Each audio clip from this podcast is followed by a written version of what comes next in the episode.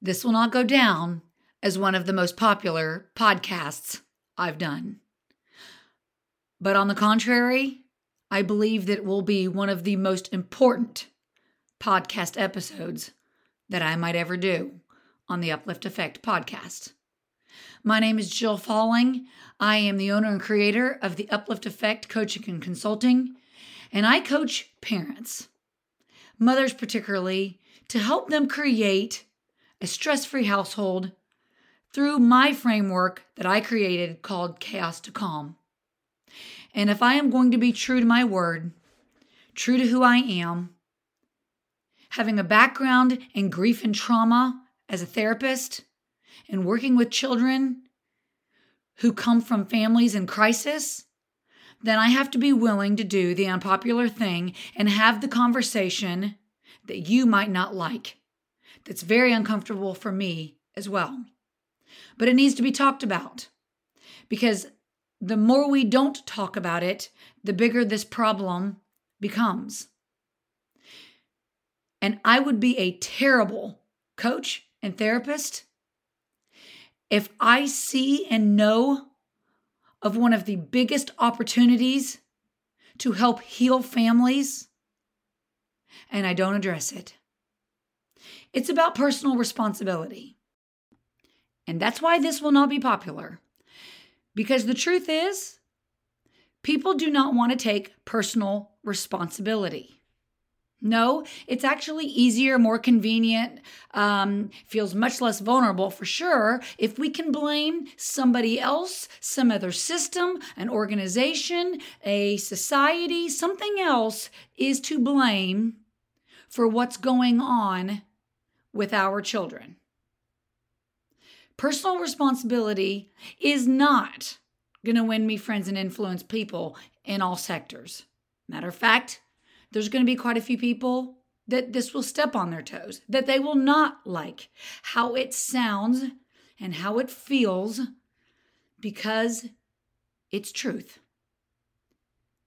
The reality is, we cannot and we will not be effective in raising children who we want them to be if we are not that person ourselves. Now, I'm not saying that or suggesting that we need to be perfect. There is no such thing. We're not going to be perfect. But even when we mess up, what do we do with that? That's still important. Taking personal responsibility for who we are, for the background that we come with, that may have some things in it that need healing, that need adjustment, that need some attention,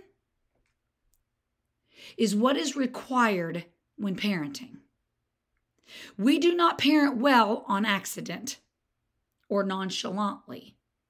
Children are raised well when they are raised intentionally. Just for kicks and giggles, I want to start with some facts from the end of 2020. At the end of 2020, Chicago police reported more than 750 murders a jump of more than 50% compared to 2019. By mid December, Los Angeles saw a 30% increase over the previous year with 322 homicides. There were 437 homicides in New York City by December the 20th, and nearly 40% more than the previous year. I would say that it's safe to assume that our country is in crisis in ways that go far beyond the COVID pandemic. I would also like to suggest that when our society is in this kind of crisis, it is not in crisis alone. It is in crisis because it is a reflection of our family units that are also in crisis. One of the things I heard recently, as a comment was made about the number of young adults, adolescents, and youth that are involved in a large number of these killings and crimes, is that the question was raised So, where are their parents? And I think it's a fair question to ask. Where are the parents? I want to share with you an excerpt from a book uh, Raising Your Children with No Regrets. It is written by Catherine Hickam. She's a licensed social worker. I had the wonderful privilege of speaking with her personally over Zoom this week. She is going to be a speaker in my upcoming summit this in July that I will be sharing with you more about. One of the sentences I'm going to quote from her that she has in her book, she says, Our example is more important than our words and our interactions with our children provide greater potential impact on their future relationship than our instruction. One of the things that she talks about in this book is about being present. And so, before I get into a few other things, I want to read this to you first. The title of this section is called Be Present. And she says, So therein lies the issue. We're so rushed and active with well meaning activities that we miss the deeper life issues that can have a huge impact on the quality of our lives and our children's health. We've stopped being present with our children, even in their presence. A new concept is floating around our culture. This new phenomenon contributes to increasingly empty parent child interaction. It's called present absent. Let me explain. A mother is attending her child's Little League game or dance lesson. While on the field or in the studio, she spends her time on her cell phone, chatting with her friends, making plans, dealing with some other issue and some other life matter. Whenever her child looks over towards his or her mom to gain a sense of support and encouragement, instead, that child sees that the mom in her attention is directed towards a phone conversation. She isn't engaged with her child, even though she is present. While the mother can satisfy her feeling of, air quotes, being there for her child, she isn't really there for her child at all. She is present, absent. Her body is present while her attention and her energy are on are other directed and not child focused. Let me read that again. She is present, absent. Her body is present, but her attention and her energy are other directed and not child focused. I am not saying that we have to fast from the phone, which I have done, by the way, many times during during practices, games, and rehearsals, but I do think that we need to awaken to the amount of time that we spend with our children when we're not actually with our children. The reason why I read that to you is because we know that children who have parents who are actively engaged in their life, who are present present, not present absent, are less likely to need drugs, alcohol, and validation from other outside sources that are going to cause them great crisis in their life. If the children's needs are being met within the house, if they are feeling heard, understood, and validated in the parent child relationship, most of the time, they are not going to turn elsewhere to have those needs met. That's personal responsibility. Parents, we all own that responsibility. That is on us. We must stop blaming what's going on in society. We must stop blaming other organizations and all of these other things for what's happening with our children when the reality is they're going to these other places because their needs are not being met emotionally in the home because they have emotionally unavailable parents. And we become emotionally unavailable when we have backgrounds that need tended to, when we have got depression, anxiety, addictions, and all kinds of things that we are reacting, that are reactionary behaviors because of things that we have not dealt with in our childhood or in our adulthood. And we haven't been willing to address those things, to dig in below the surface and get healing where healing needs to take place so that we can rise to the occasion and intentionally parent our children. They are not going to be raised accidentally, and they are not going to turn out the way we would want them to turn out if we throw our hands up and just hope for the best. As you have heard me say many times before, and if you hear nothing else today, I want you to hear this. We will not raise children to be the people that we want them to be if we are not the people that we want them to be.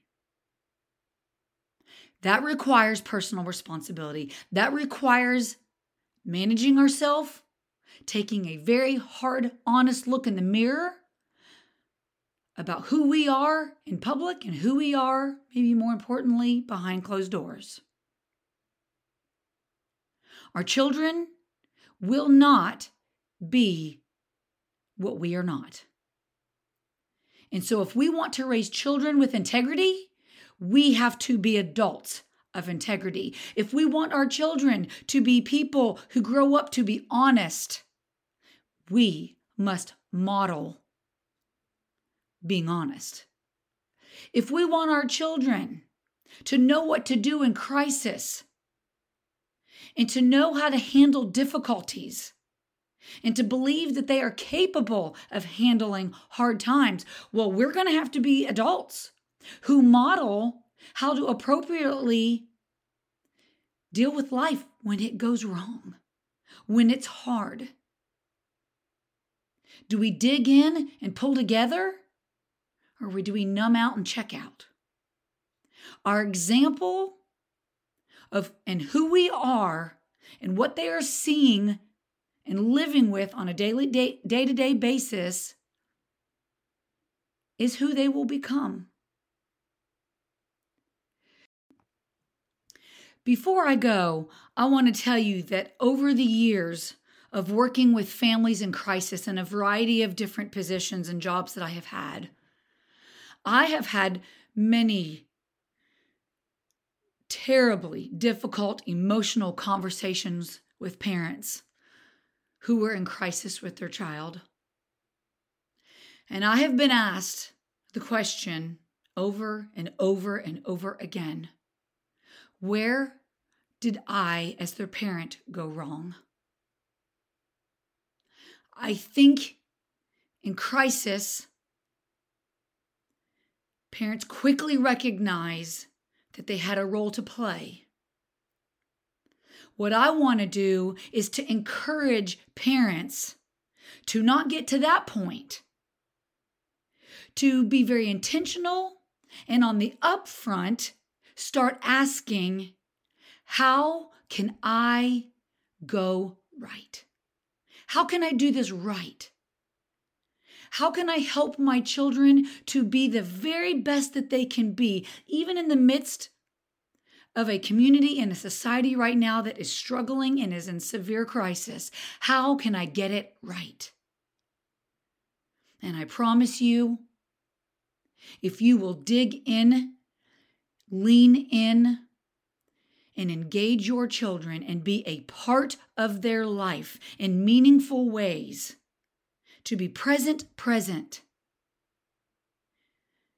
You will stand a chance of coming through this on the other side and feeling like you did a very good job. That your kids are who you want them to be because you were a great example. It can be done, it can be done very well. I see it happen all the time. And if you are one of those parents, that are rising to the occasion. You are in the batter's box and you are ready for whatever pitches come your way because you have done your homework and you are doing the thing, regardless of what your background was. You are actively parenting your child. I want to say to you, good job. It's going to pay off. And I promise you that those are the things that will truly make a difference. So I want to leave you with that encouragement today that we as parents, we get this responsibility. This is a get to have responsibility. We will be better people because of it, and we will have better relationships because of it, and we will be able to look back at the relationship with our children as they then become adults, and we will be so thankful for the work we did because we see it in the fruits of our labor in their lives. Have an excellent week. Know that you are all my favorites, and thank you so much for listening to the Uplift Effect podcast.